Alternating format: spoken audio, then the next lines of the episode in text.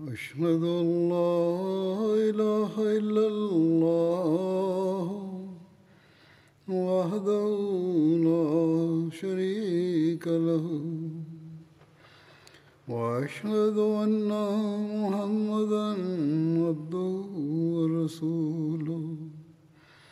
أما بعد فأعوذ بالله من الشيطان الرجيم.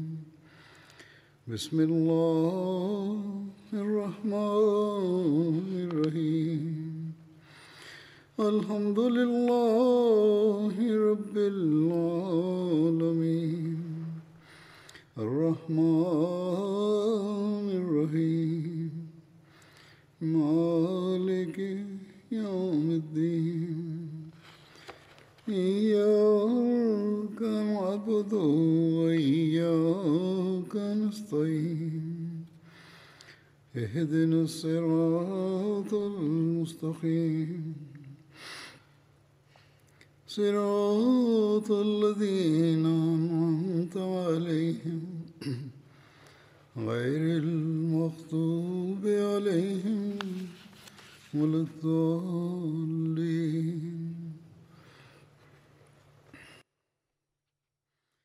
Сегодня я продолжу свои повествования о Хазрате Умаре, да будет доволен им Аллах.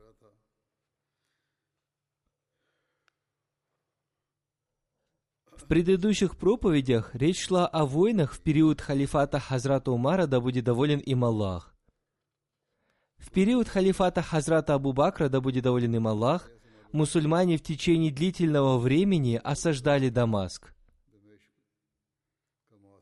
После смерти Хазрата Абу Бакра, да будет доволен им Аллах, мусульмане одержали победу над Дамаском в период халифата Хазрата Умара, да будет доволен им Аллах. Подробно об этом событии я расскажу тогда, когда начну свое повествование о Хазрате Абу Бакре, да будет доволен им Аллах. А сегодня я расскажу о событиях, которые произошли после победы над Дамаском. После победы над Дамаском Абу Убайда отправил Халида бин Валида в местность Бека, которая находится между Баальбаком и Хомсом. Это большая долина, в которой расположено множество поселений. Оттуда Халид бин Валид отправил группу своих воинов еще дальше. После родника Меснун у них произошла битва с римлянами. Римляне во главе с неким Сананом напали на мусульман сзади и успели убить много мусульман. Бейрут расположен на берегу моря, и это очень известный город. После этих событий этот родник был назван родником мучеников.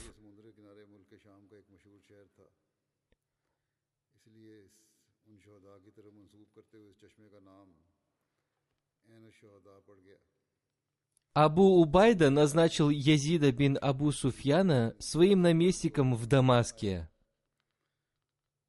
Езид послал свои войска в местность под названием Тадамор. Это очень древний и известный город, и он находится на расстоянии пяти дней пути от Халеба. Езид также послал Абу Захра Ахшари в Басину и Хаваран. Басина – это поселение, которое находится возле Дамаска. Жители этого поселения заключили мирный договор с мусульманами. Фаран – это большая территория в Дамаске. Большая часть населения этого поселения занималась земледелием. Шархабиль бин Хасна одержал победу над всей территорией Иордании, кроме столицы Табарии. Жители Табарии заключили с ним мирный договор. С другой стороны, Халид бин Валид одержал победу над местностью Бека. Жители Баальбека тоже заключили с ним мирный договор. Баальбек – это древний город. Он находится в трех днях пути от Дамаска. В древние времена люди измеряли расстояние посредством пути, который они могли пройти верхом на верблюде или лошади. В 14 году по хиджре мусульмане одержали победу над Фихлем. Абу Убайда написал Хазрату Умару о том, что византийский император Ираклий находится в Химасии. Оттуда он командовал своим войском. Он написал, что ему трудно решить, куда нападать в первую очередь, на Дамаск или Фихель. Хазрат Умар написал ему, чтобы он прежде всего атаковал Дамаск, поскольку это столица Сирии.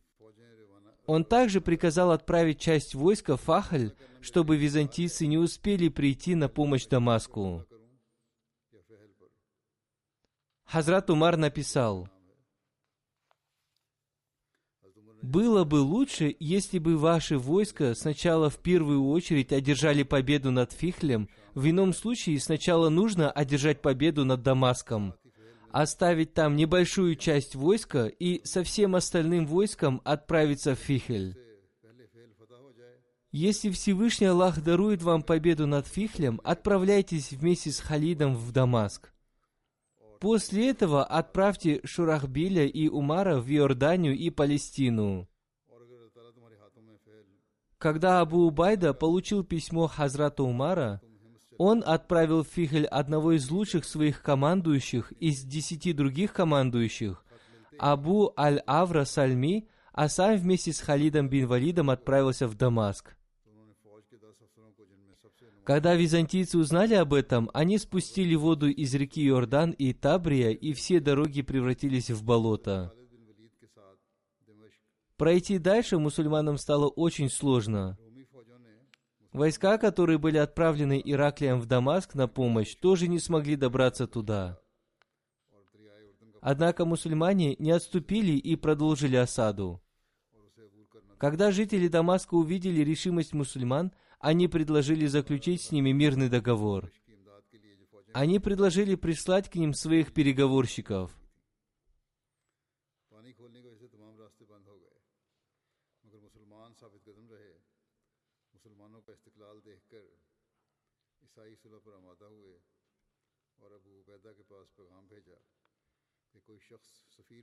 Абу Убайда отправил к ним Муаза бин Джабаля.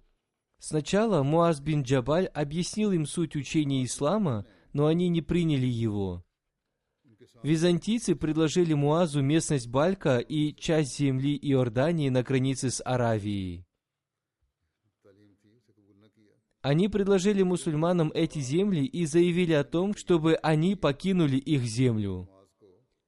Хузур поясняет, они первыми собрали войска против мусульман, а когда поняли, что проигрывают войну, сделали такое предложение. Однако Муаз не согласился на их предложение и вернулся обратно.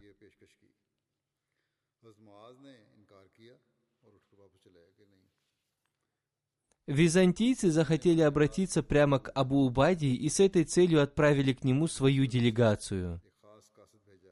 Когда они пришли к нему, он сидел на земле, вертя стрелу в руке.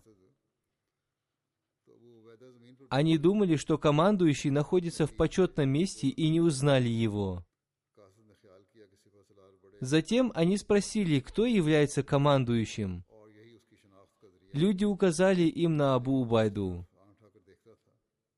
Они спросили его, «Вы являетесь командующим?» Абу Убайда ответил, «Да, это я».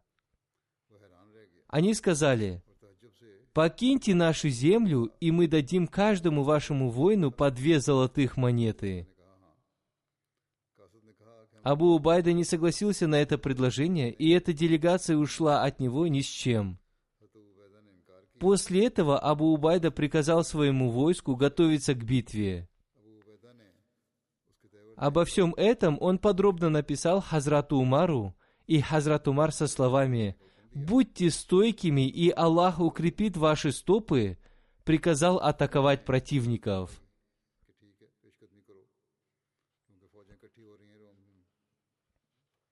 На следующий день Абу Убайда приказал своему войску готовиться к битве.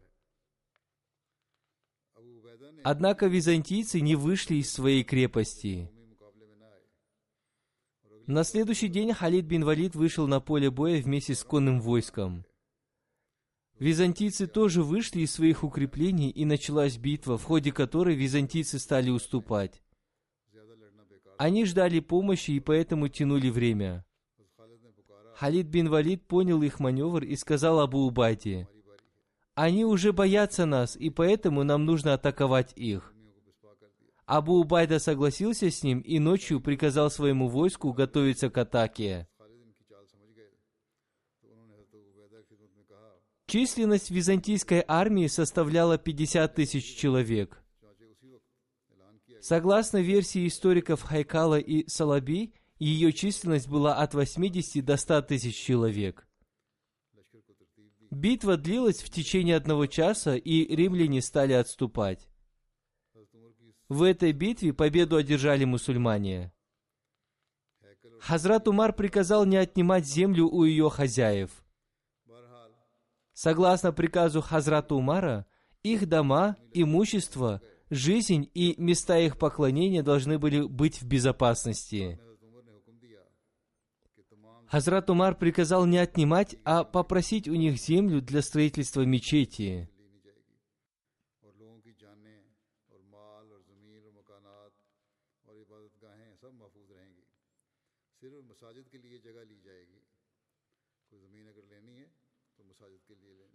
Победа над Байсаном. Шурахбиль одержал победу над Фихлем. Когда он осадил Байсан, ему сообщили, что в других местах византийцы постоянно терпят поражение. Жители Бисана укрылись в своей крепости.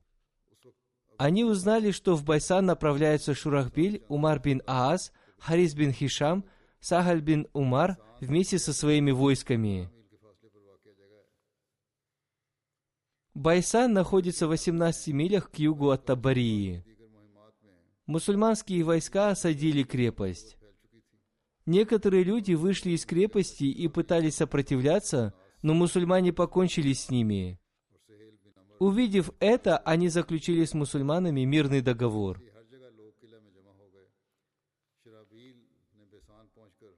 В этом договоре были те же условия, как и в мирном договоре с Дамаском.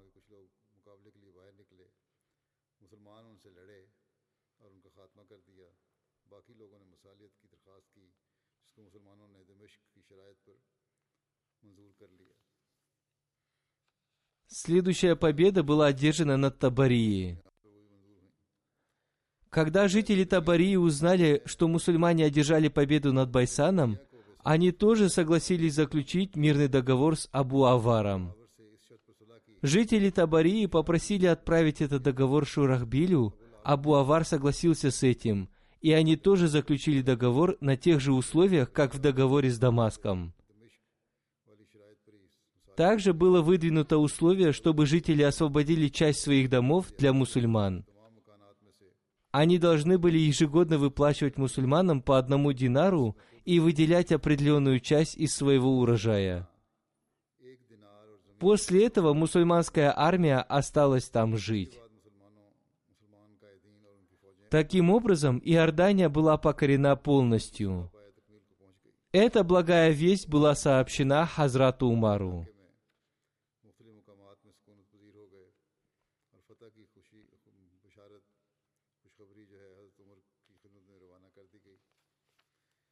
Следующей победой, которая была одержана мусульманами в 14 году по Хичере, была победа над Хомсом. После этого Абу Убайда отправился в Хомс, очень известный город Сирии. Этот город был известен как политический и административный центр Сирии.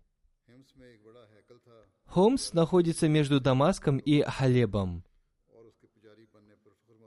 Там был расположен храм, в который отовсюду приходили паломники. Люди гордились быть служителями этого храма. Византийцы вышли из Хомса и стали воевать с мусульманами в местности Джасия.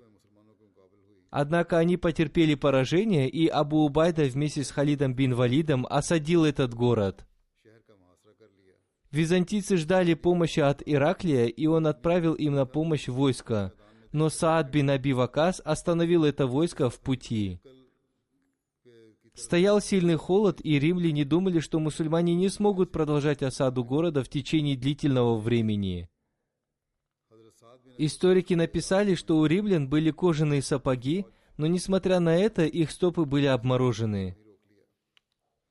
Мусульмане были обуты в худую обувь на босу ногу. Ираклий обещал им помочь, но сам отправился в Роху. Жители Хомса закрыли ворота крепости и выходили из крепости только в сильный холод. Они думали, что мусульмане из-за холода уйдут сами.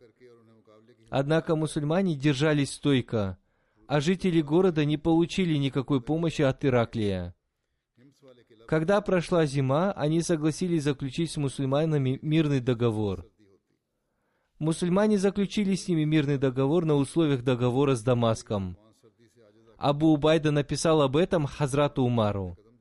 Хазрат Умар ответил ему, «Пока оставайтесь в Сирии и собирайте под свои знамена могущественные племена арабов.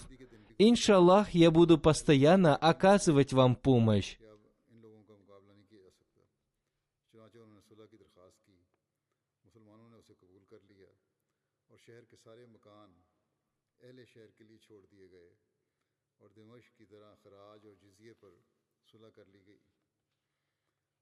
Следующее событие – это победа над Мараджол Рум. Эта местность находится возле Дамаска. Абу Убайта вместе с Халидом бин Валидом отправился из Фихля в Хомс. Они остановились в местности Зулькала. Когда Ираклий, Геракл, узнал об этом, он отправил туда Тозра Битрика, который остановился в западной части Марач Дамаска. Стоял сильный холод, и войско мусульман страдало от многочисленных ран, полученных в других битвах. Когда мусульмане дошли до Мираджуль-Рума, туда прибыл и Шамс Руми. Он тоже остановился возле войска Тазра-Битрика. В действительности, войска Тазра-Битрика пришли на помощь Хомсу. Против войска Тозра вышел Халид бин Валид – Против войска Шанса вышел Абу Убайда.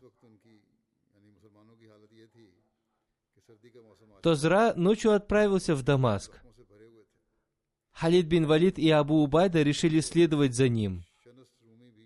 Халид бин Валид отправился вслед за ним.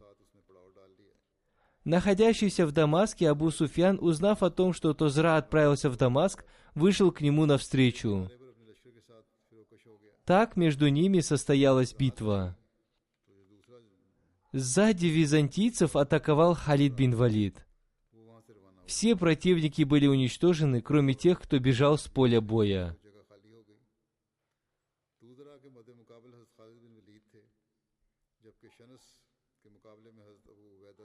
Мусульмане в качестве военных трофеев получили лошадей, оружие и одежды. Езид бин Абу Суфьян разделил все эти трофеи между воинами своего войска и войска Халид бин Валида. После этого Язид отправился в Дамаск, а Халид бин Валид обратно к Абу Убайде бин Джараху. Хузур поясняет, это Язид, сын Абу Суфьяна.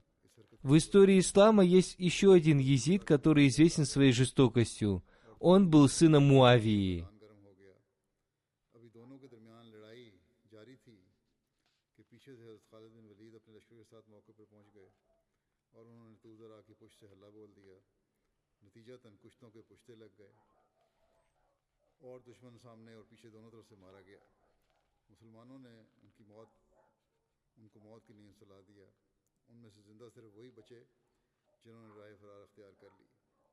مسلمانوں کو اس مارکے میں جو ہے جو مال غنیمت ہاتھ آیا، اس میں سواری کے جانور ہتھیار، لباس وغیرہ تھے۔ اس کو حضرت جدید بن ابو سفیان نے اپنے اور حضرت خالد بن ولید کے سپاہیوں میں بانٹ دیا۔ اس کے بعد حضرت یزید بن، یزید دمشق کی جانب روانہ ہو گئے اور حضرت خالد بن ولید، حضرت عبیدہ کی جانب واپس چلے گئے۔ جس یزید کا اسلام کی تاریخ میں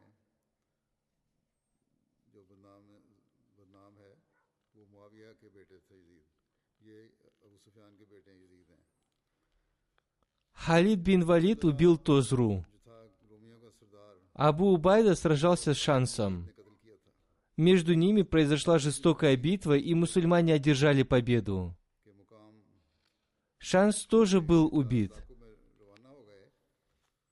На поле битвы было так много трупов, что все поле пропахло зловонным трупным запахом. Мусульмане преследовали бежавших с поля битвы до самого Хомса. Затем Абу Убайда отправился в Хамад. Это древний город.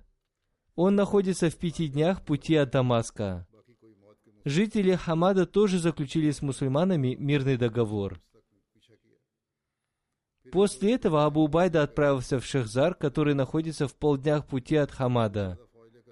Жители Шахзара тоже заключили с мусульманами мирный договор. Дальше Абу Убайда отправился в Сальмию, которая находится в двух днях пути от Хамада. Затем он отправился в Лакзию, победа над которой была одержана им в 14 году по хиджре. Этот город находится на берегу моря возле Хомса. Жители этого города закрылись в своей крепости и были готовы противостоять мусульманам. Они думали, что смогут сдерживать мусульман до прихода помощи от Ираклия. Крепость этого города была очень прочной. Она была известна своими бойницами.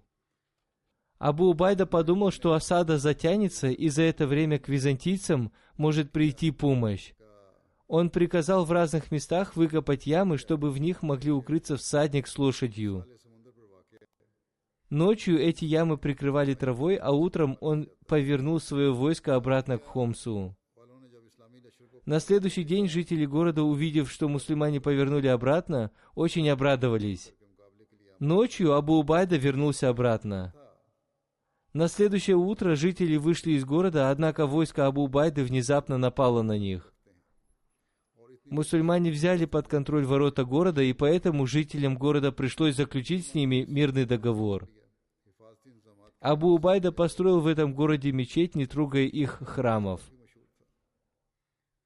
Хазрат Умар написал Абу-Убайде о том, что в этом году не следует двигаться дальше.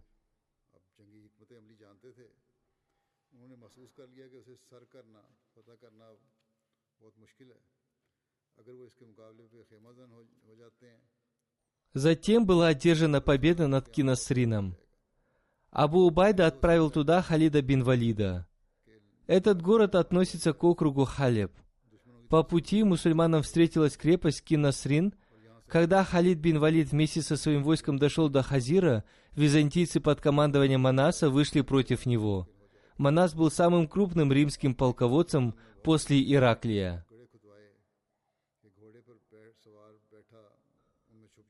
Арабы имели традицию ожидать врага вне города ради своей защиты. Войско этого города так и поступило.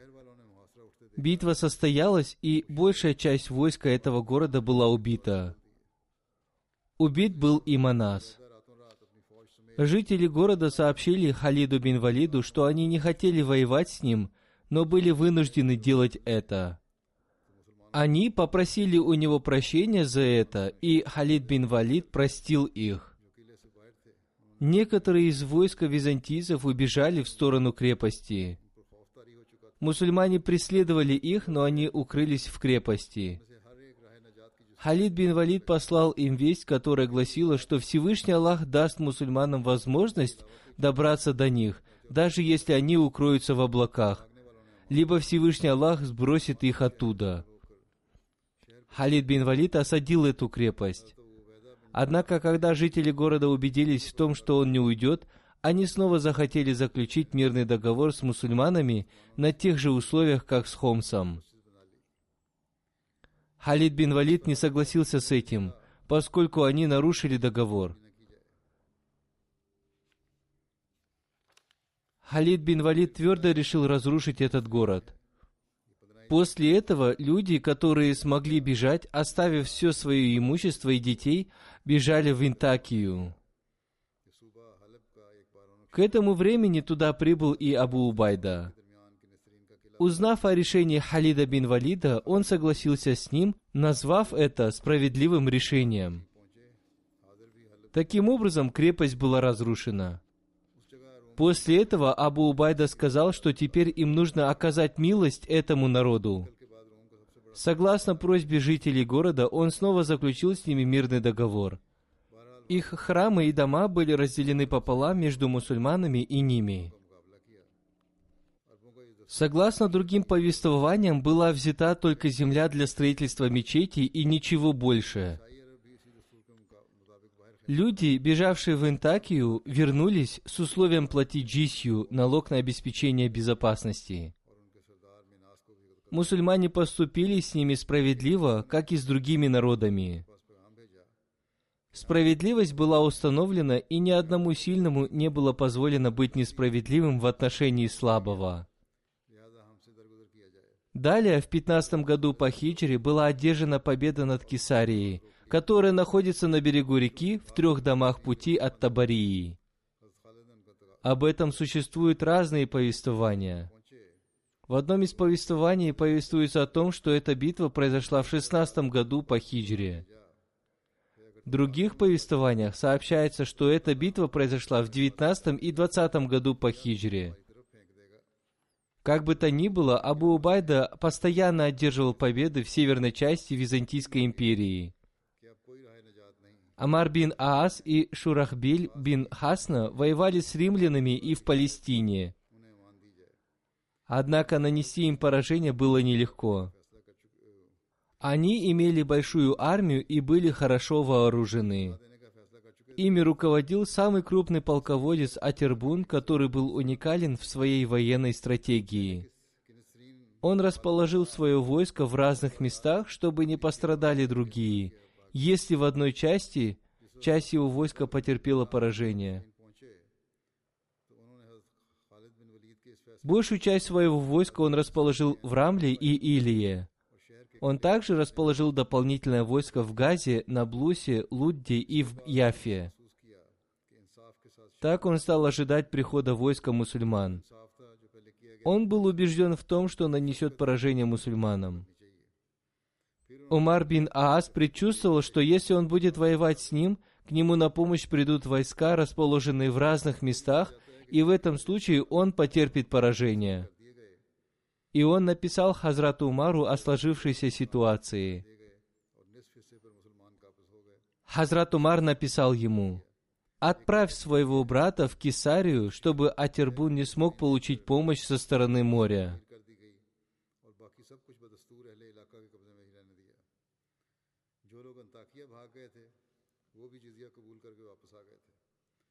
دوسرے مکتوبہ علاقوں کی طرح یہاں کے لوگوں نے سے بہتر سلوک کیا گیا اور صحیح مساوات کی بنیاد پر ان کے درمیان عدل قائم کیا گیا، جس میں کوئی طاقتور کسی بھی کمزور پر ظلم و جبر نہیں کر سکتا تھا۔ پھر فتح کیساریہ ہے، یہ بھی پندرہ ہجری کی ہے۔ کیساریہ شام کا ساحلی ساحلی شہر ہے، جو تبریہ سے تین دن کی مسافت پر واقع تھا۔ یہ جنگ کس سال میں ہوئی؟ اس کے بارے میں متفرق روایات ملتی ہیں۔ ایک تو ہے نا کہ پندرہ ہجری، دوسرے کال کے مطابق سولہ ہجری میں ہوئی، اور تیسری روایت کے مطابق انیس ہجری، اور چوتھے کال کے مطابق بیس ہجری میں ہوئی۔ بہرحال جس وقت حضرت عبیدہ شمالی روم میں فاتحانہ پیش قدمی فرما رہے تھے، حضرت عمر بن آس اور حضرت شرحبیل بن حسنہ روم کی ان فوجوں سے جنگ آزما تھے۔ वक्त हजरत उबैदा शुमाली रोम में फातिहाना पेशकदमी फरमा रहे थे हजरत अमर बिन आस और हजरत शराबील बिन हसना रोम की इन फौजों से जंग आजमा थे जो फ़लस्तीन में जमा थीं और उन्हें शिकस्त देने की कोशिश कर रहे थे लेकिन ये कोई आसान काम न था ये फ़ौजें कसरत तादाद और सामान के अतबार से बहुत कवी थीं और उनकी क़्यादत रोम का सबसे बड़ा सिपह सलार अतरबून कर रहा था जिसकी वईद नज़री और जंगी सूझबूझ ममलिकत में अपना कोई हरीफ ना रखती थी Хазрат Умар также написал Муавии, «Я назначаю тебя амиром Кесарии. Отправляйся туда и проси помощи у Всевышнего Аллаха. Часто повторяй мольбу. Сила совершения благих деяний и спасения себя от греха обретается только с помощью Всевышнего Аллаха. Только Он великий и могущественный. Он наш Владыка. Мы уповаем на Тебя. Мы надеемся на Тебя. Ты наш покровитель. Ты самый лучший покровитель и помощник. В книге Аль-Фарук написано, в 13 году по хичре Умар бин Аас долго осаждал Кесарию, но не смог одержать победы. После смерти Абу Убайды Хазрат Умар отправил туда Язида Абу Суфьяна, который отправился туда с 13-тысячным войском. Он долго осаждал город и заболел там. В 18 году по хичре, оставив там своим наместником Амира Муафию, он уехал в Дамаск. Кесария расположена на берегу реки и относится к одному из округов Палестины. В настоящее время там не живут люди, но в то время это был крупный город. Согласно историку Балазари, там было 300 рынков – для охраны этих рынков содержалось большое войско. У них была очень прочная крепость.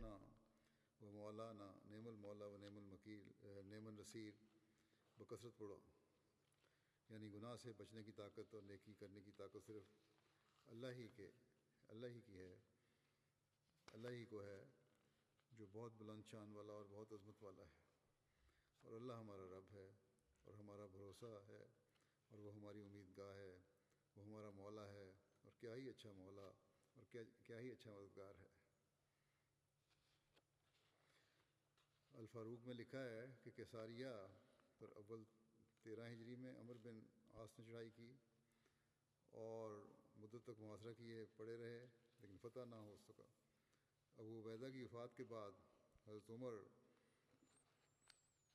Амир Муавия осадил Кесарию.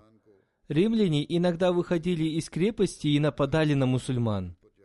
Когда осада затянулась, однажды они решились на окончательную битву. В итоге они потерпели поражение и потеряли 80 тысяч человек. Многие из них бежали с поля боя. Всего в этой битве погибло 100 тысяч человек. После победы над Кесарией мусульмане были удовлетворены ею, и римляне уже больше не могли получить помощь по этому пути. Амир Муавия отправил Хазрату Умару пятую часть трофеев. В одном из повествований написано, что Амир Муавия осадил Кесарию с большим войском.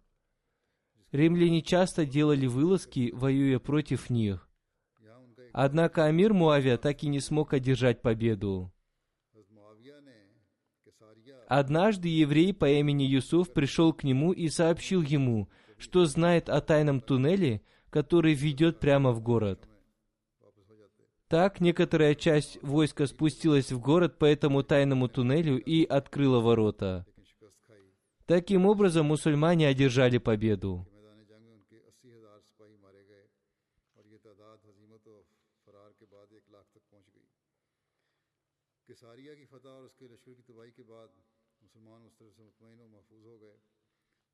مختصر حکومت کا سلسلہ رک گیا۔ حضرت معاویہ نے مال غنیمت کے خمس کے ساتھ فتح کی خبر حضرت عمر کی خدمت میں بھجوائی۔ ایک اور روایت میں ہے کہ حضرت امیر معاویہ نے بڑے ساز و سامان سے محاصرہ کیا۔ شہر والے کئی دفعہ قلعہ سے نکل نکل کر لڑے، لیکن ہر دفعہ شکست کھائی، تاہم شہر پر قبضہ نہ ہو سکا۔ ایک دن ایک یہودی نے، جس کا نام یوسف تھا، امیر معاویہ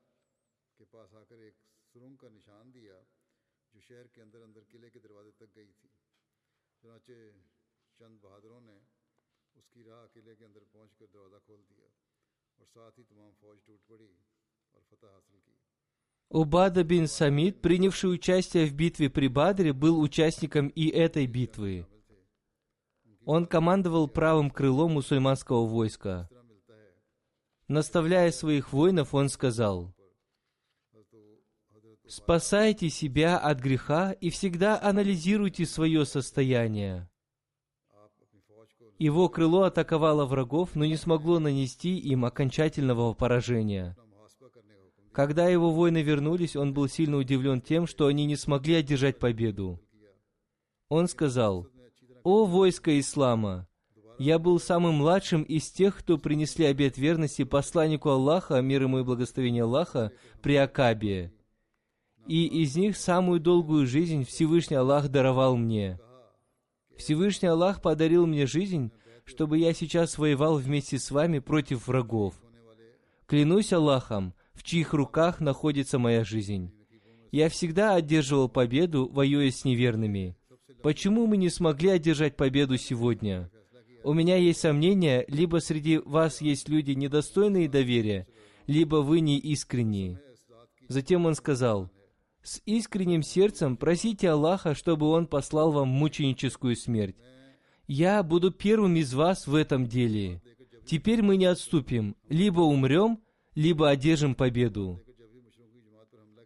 Говоря коротко, в следующий раз, когда они пошли в атаку, Убада бин Самид слез со своей лошади и стал воевать пешим.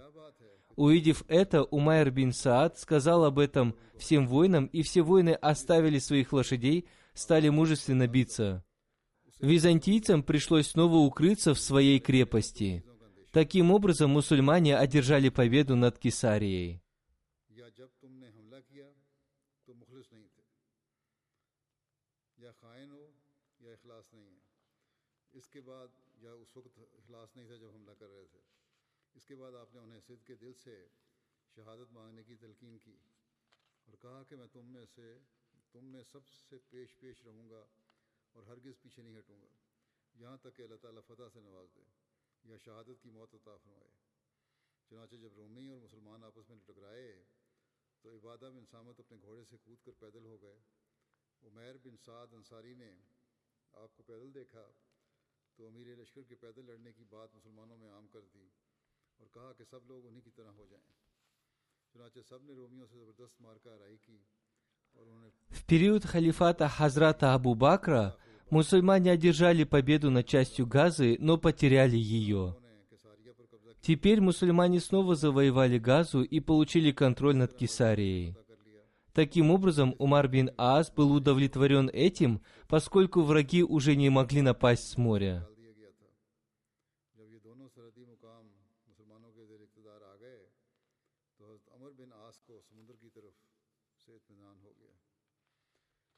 Следующую пятницу я продолжу повествование об этом. Сейчас я поделюсь воспоминаниями о некоторых покойных членах нашей общины. После пятничной молитвы я совершу по ним погребальную молитву Джаназагайб в отсутствии покойного. Первая молитва будет совершена по уважаемой Хадиджи Сахибе, супруге уважаемого Маульви Мухаммад Альви Сахиба, миссионера из Кералы. Она умерла в возрасте 80 лет. Инна лиляхи ва инна иляхи раджун. Отец покойно был одним из первых мусульман Ахмади Кералы, поэтому она приняла Ахмадият еще в раннем детстве.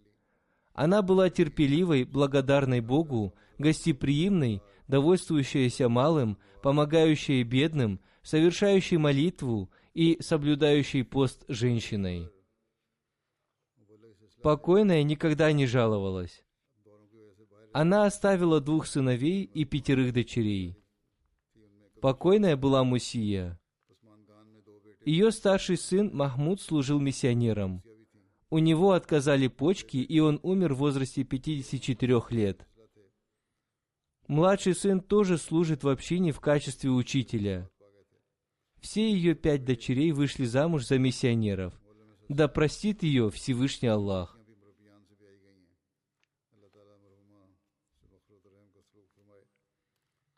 Следующая молитва будет совершена по покойному Малик Султан Рашиду из Котфатехан. Покойный был бывшим главой общины округа Атак. Он умер ночью с 22 на 23 августа. По милости Всевышнего Аллаха он был муси.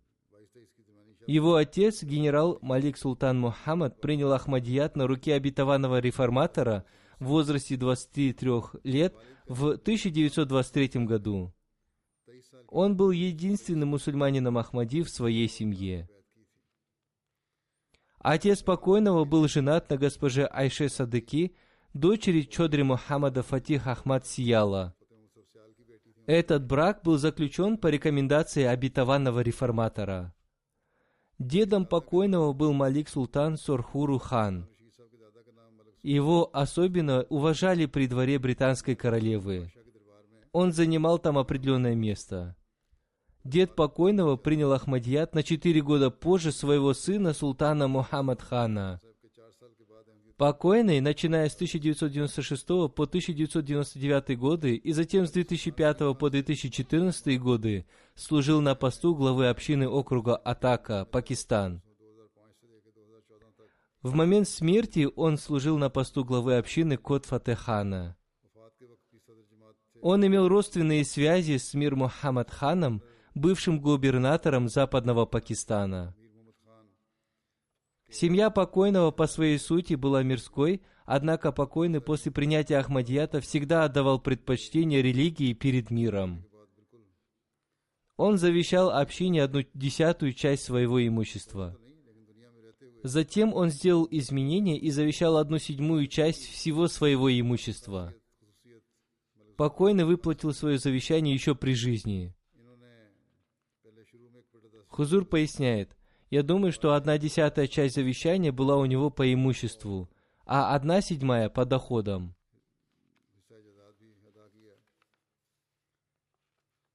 Сестра покойного Рашида Сиял пишет, Однажды Хазрат четвертый халиф обетованного Мессии, да пребудет с ним милость Всевышнего Аллаха, написал мне, что мой отец был подобен острой обнаженной сабле, и мои братья тоже были похожи на отца. Мой покойный брат любил институт Ахмадийского халифата. Он всегда выполнял приказы, полученные от халифа Мессии. Мой брат был из таких служителей, которым доверял халифат. Он служил институту халифата с большим интересом. Он был духовной личностью. По его лицу было видно, что он не имел связи с этим миром. Он был очень смиренным человеком. Он никогда никому не рассказывал о своей связи со Всевышним Аллахом. Он молился днем и ночью. Любой человек, родственник или не родственник, не выходил из его дома с пустыми руками. Некоторые люди пользовались его щедростью, поскольку он никогда и никому не отказывал. Однажды после его смерти ко мне пришла моя племянница. Она сказала мне, что теперь станет с домами этих бедных людей, единственным доходом которых была помощь Малика Султана Рашида. Мы даже не знаем, насколько он был щедрым. Однажды моя племянница спросила у него, «Вы много жертвуете людям, оценят ли они это?» Он ответил ей, «Вполне возможно, что они забудут меня, но мое намерение заключается в том, что мне будет достаточно обрести довольство Всевышнего Аллаха». Сестра покойного Наима Сахиба пишет, мой брат имел сильную страсть в деле проповедования. Посредством него многие благородные души приняли Ахмадият. Любой его разговор заканчивался проповедованием. Вечером его часто посещали друзья из числа мусульман не Ахмади, и они долго беседовали о смерти Мессии. И это было опасно для него. Он любил поклоняться Всевышнему Аллаху. Он долго молился в одиночестве, и Всевышний Аллах удостоил его чести видеть вещи и сны.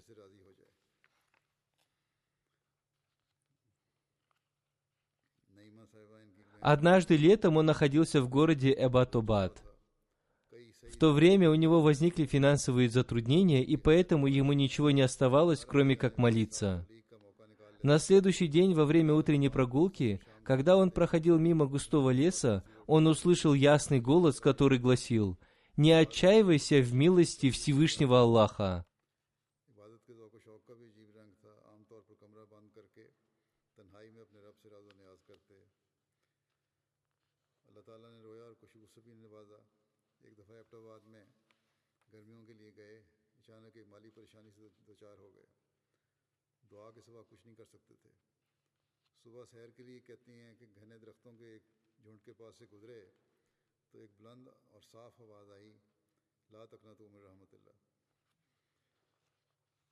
Супруга Зубари Сахиба, бывшего главы общины округа Аттака, пишет, Однажды, в период Хазрата четвертого халифа обетованного Мессии, покойный провел собрание всего округа. В это время он остановился у нас. Было видно, что он чем-то встревожен, и когда его спросили об этом, он ответил, «Мне завтра нужно прочитать доклад, но я не успел подготовиться». На следующий день во время завтрака он выглядел очень радостным. Он сказал, «Вчера ночью мне приснился Хазрат Третий Халиф Обетованного Мессии, и он подробно разъяснил мне тему моего доклада». Его упование на Бога было таким, что, будучи единственным мусульманином Ахмади в своей деревне, он без страха жил среди этих людей. Он был очень смелым человеком и часто говорил, что без повеления Всевышнего Аллаха не пошевелится даже лист дерева.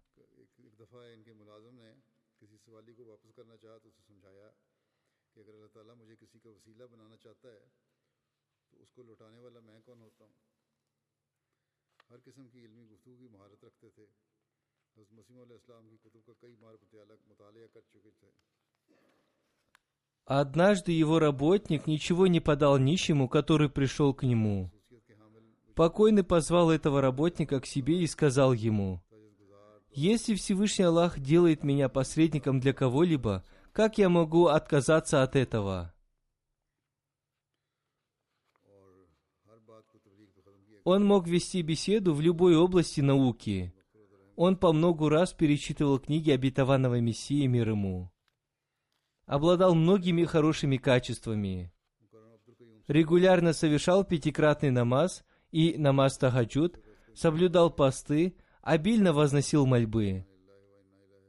Он всегда вел беседу с мудростью. Любая его беседа заканчивалась проповедованием. Пусть Всевышний Аллах просит его и окажет ему свою милость. Следующая молитва будет совершена по уважаемому Абдуль Каюму из Индонезии.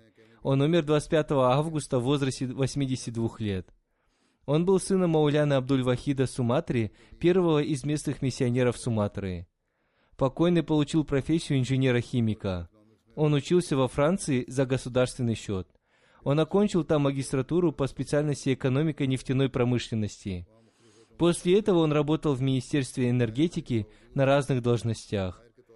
Даже после выхода на пенсию в нем нуждались как в лучшем специалисте. В возрасте 73 лет он окончил аспирантуру по химической инженерии в Индонезии.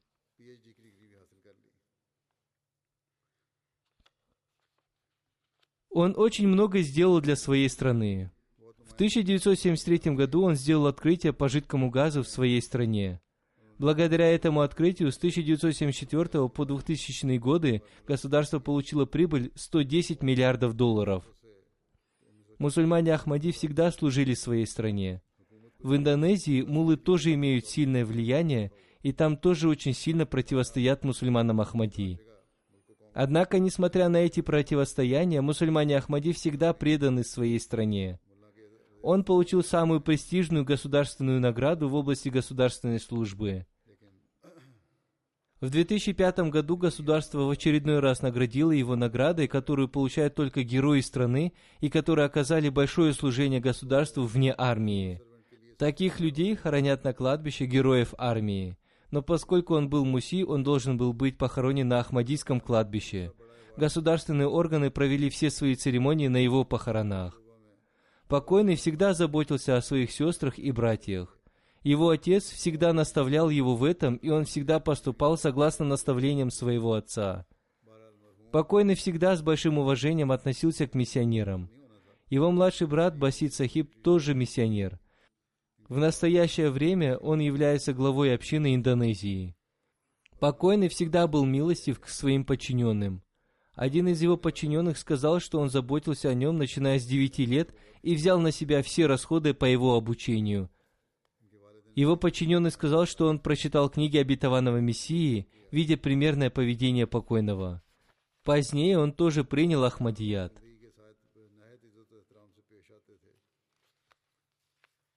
Покойный был щедрым и милосердным человеком. Он был всегда справедлив с людьми и никогда не гордился тем, что служил на высоких постах.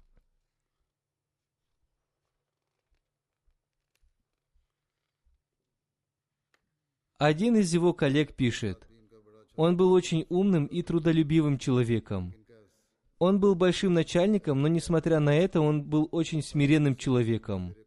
Он очень сильно любил институт Ахмадийского халифата и общину. Когда община нуждалась в финансовой помощи, он ее щедро оказывал. Когда Хазрат четвертый халиф обетованного Мессии совершал визит в Индонезию, он останавливался в его доме. На своей службе он никогда не скрывал свою принадлежность к ахмадийской мусульманской общине. По этой причине ему пришлось столкнуться с сильным противостоянием. Он всегда проповедовал своим друзьям. Среди своих друзей он был признан одним из известных мусульман Ахмадии.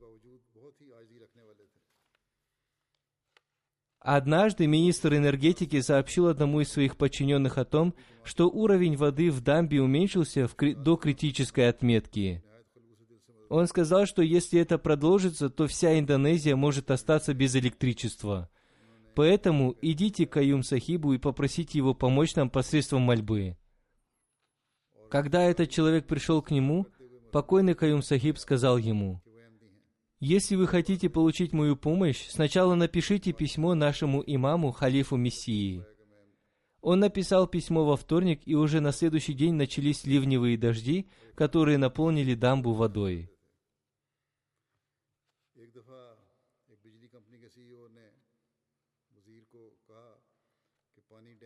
Было много препятствий в строительстве центра общины в Парване.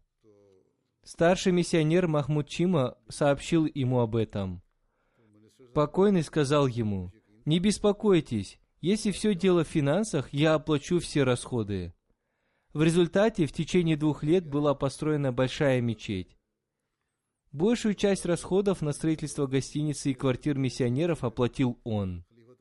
Кроме этого, он полностью оплатил расходы на строительство четырех квартир для миссионеров. Первые выпуски MTA Индонезия были также оплачены им и его семьей. Его дом в Западной Джакарте был использован для студии MTA. Он также оплачивал зарплату служителей MTA Индонезия. В Индонезии также была открыта гомеопатическая клиника. В ее начальный период он оплачивал все расходы этой клиники. Также в Индонезии была построена средняя школа, и большая часть расходов на строительство этой школы была оплачена им.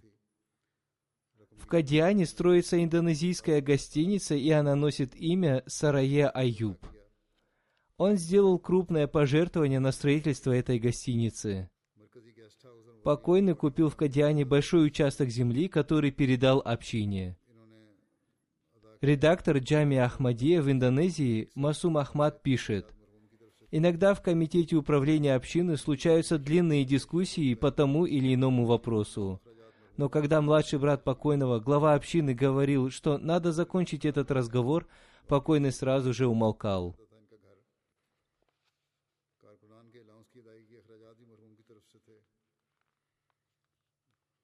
Пусть Всевышний Аллах простит его и окажет ему свою милость.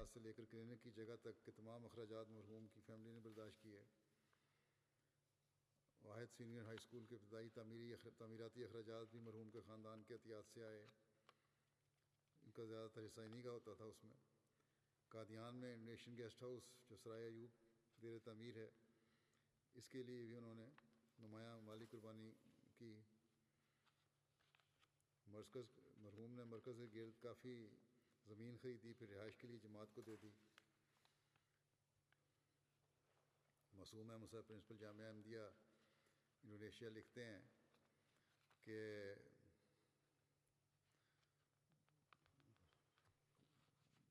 بعض معاملہ میں بڑی لمبی بحث چل جاتی تھی میٹنگ ہوتی تھی، لیکن امیر صاحب جو ان کے چھوٹے بھائی بھی ہیں، اگر وہ کہتے تھے کہ ختم کریں اب اس معاملے کو बहस चल जाती थी मीटिंग होती थी लेकिन अमीर साहब जो इनके छोटे भाई भी हैं अगर वो कहते थे कि ख़त्म करें अब इस मामले को तो फौरी तौर पर चुप हो जाते थे अपनी राय वापस मज़ीद राय नहीं देते थे अल्लाह ताला मरहूम से मफरत और रहम का सलूक फरमाए Следующая молитва будет совершена по уважаемому Дальде Разыки Юнус Сахибу из Бенина. यूनुस साहब बेनिन का Он умер 27 августа в возрасте 74 лет. Инна лиляхи ва инна иляхи раджун. Покойный был одним из первых мусульман Ахмади Бенина. Он был единственным мусульманином Ахмади в своей семье. Его старший брат Зикрула Дауд был первым мусульманином Ахмади в Бенине. Он принял Ахмадият в 1967 году.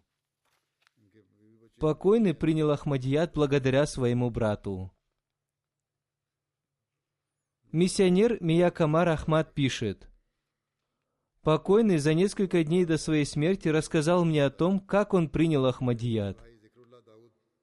Он сказал, «Мой брат принял Ахмадият в Нигерии, и люди стали говорить про Ахмадият и про него.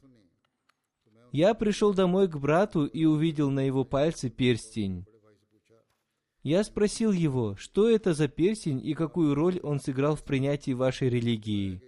Он ответил, на этом перстне выгравирован аят священного Корана, который гласит, «Разве недостаточно Аллахи, слуги Его?» И это является сутью учения обетованного Мессии. Я спросил его, является ли Ахмадият отдельной от ислама религией?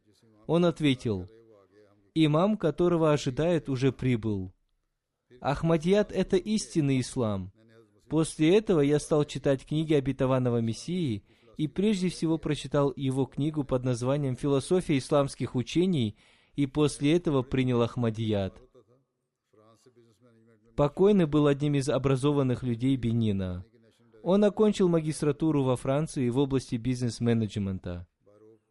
Он вышел на пенсию с должности национального директора по электричеству и воде. Он носил длинную бороду и был очень серьезным человеком.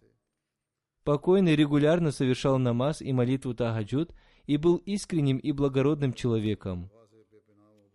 Он очень сильно любил обетованного Мессию и халифов.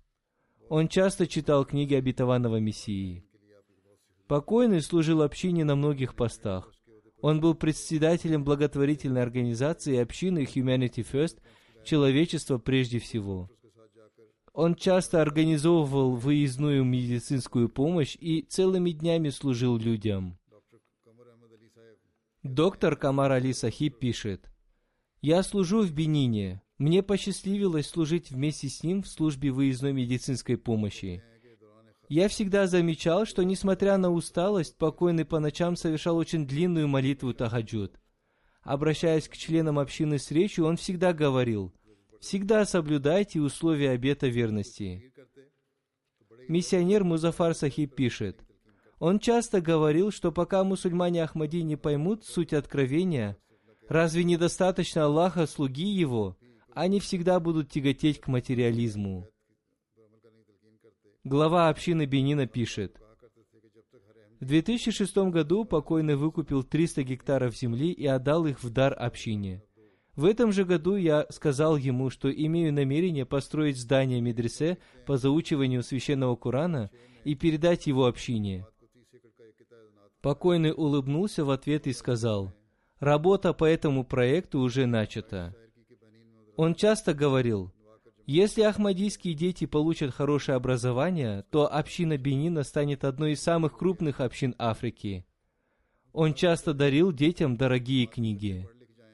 Однажды он посетил дом сирот Байтуль Акрам.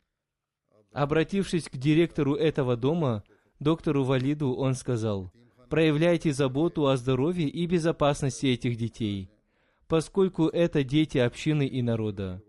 Мы все считаемся родителями этих детей. Мы должны молиться за них. Пусть Всевышний Аллах простит этих покойных и возвысит их степени в раю. Как я уже сказал, после пятничной молитвы я совершу по ним погребальную молитву Джаназагайб в отсутствии покойного.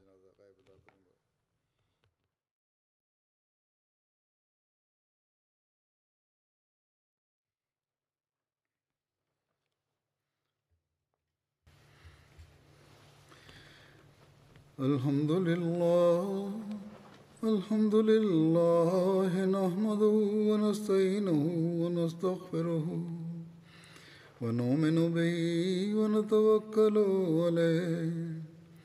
ونعوذ بالله من شرور أنفسنا ومن سيئات أعمالنا. من يهده الله فلا مضل له ومن يضلل فلا هادي له. ونشهد أن لا إله إلا الله. ونشهد أن محمدا عبده ورسوله. عباد الله رحمكم الله. إن الله يأمر بالعدل والإحسان وإيتاء ذي القربى. وينهى عن الفحشاء والمنكر والبغي يعظكم لعلكم تذكرون. اذكروا الله يذكركم وادعوه يستجب لكم ولذكر الله أكبر.